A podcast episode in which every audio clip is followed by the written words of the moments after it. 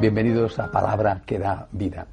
En el Evangelio de este sexto domingo de Pascua, la Iglesia ha seleccionado un texto de San Juan en el cual eh, Jesús dice, a aquel que me ama, mi Padre le amará y yo también le amaré y me manifestaré a él. Y es un texto muy interesante porque aborda una cuestión que siempre nos interesa tenerla bien clara.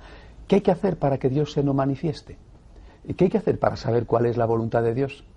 Muchas veces pensamos que vamos a conocer la voluntad de Dios a base de darle vueltas a las cosas, a base de pensar, a base de esperar a que venga un angelito desde el cielo que nos diga lo que Dios quiere de ti es esto o es aquello. O incluso pensamos que tenemos que estar largas horas eh, eh, de oración ante el Santísimo. Y, bueno, no es eso exactamente lo que Jesús ha dicho. Ha dicho que al que le ama, mm, el Padre y Él se le van a manifestar. Al que le ama a Él, a ese es al cual Él le va a decir cuál es su voluntad. Por lo tanto, la forma de conocer lo que Dios quiere sobre nosotros es a través del amor.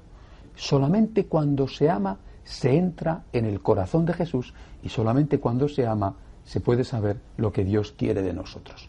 Eh, fíjense que esto resuelve de alguna manera un viejísimo problema a propósito del conocimiento. Eh, en la Edad Media, aquel gran pensador eh, cristiano San Anselmo de Canterbury formuló toda, toda una filosofía acerca del conocimiento con una frase en latín, credo ut intelligam, es decir, creo para entender. O sea, la fe nos ayuda a comprender, la fe nos ayuda a profundizar en la realidad de las cosas. Es verdad, pero quizá no es toda la verdad y habría que decir amo para entender. Es la fe ligada al amor, la fe que conduce al amor, la que nos ayuda a entender. Amo para entender. Para saber lo que Dios quiere sobre mi vida, lo que tengo que hacer es amar. Y cuando tengas dudas, eh, en otras escuelas quizá eh, tradicionales o clásicas, bueno, pues se decía, cuando tengas dudas, elige lo que más te cueste.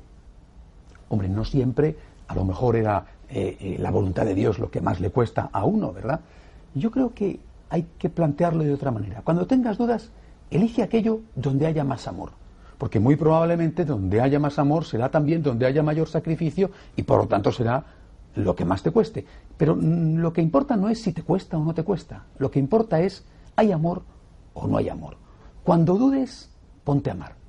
Porque es amando como Dios te va a decir, le va a decir a tu corazón lo que quiere de ti, lo que espera de ti. Cuando dudes, ponte a amar.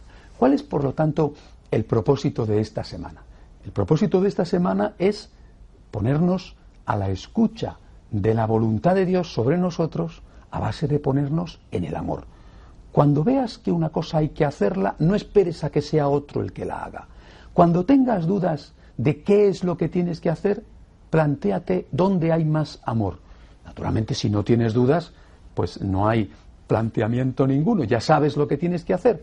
Pero cuando tengas dudas, plantéatelo, ¿dónde hay más amor? ¿Dónde haré las cosas de forma que ame más a Dios y al prójimo.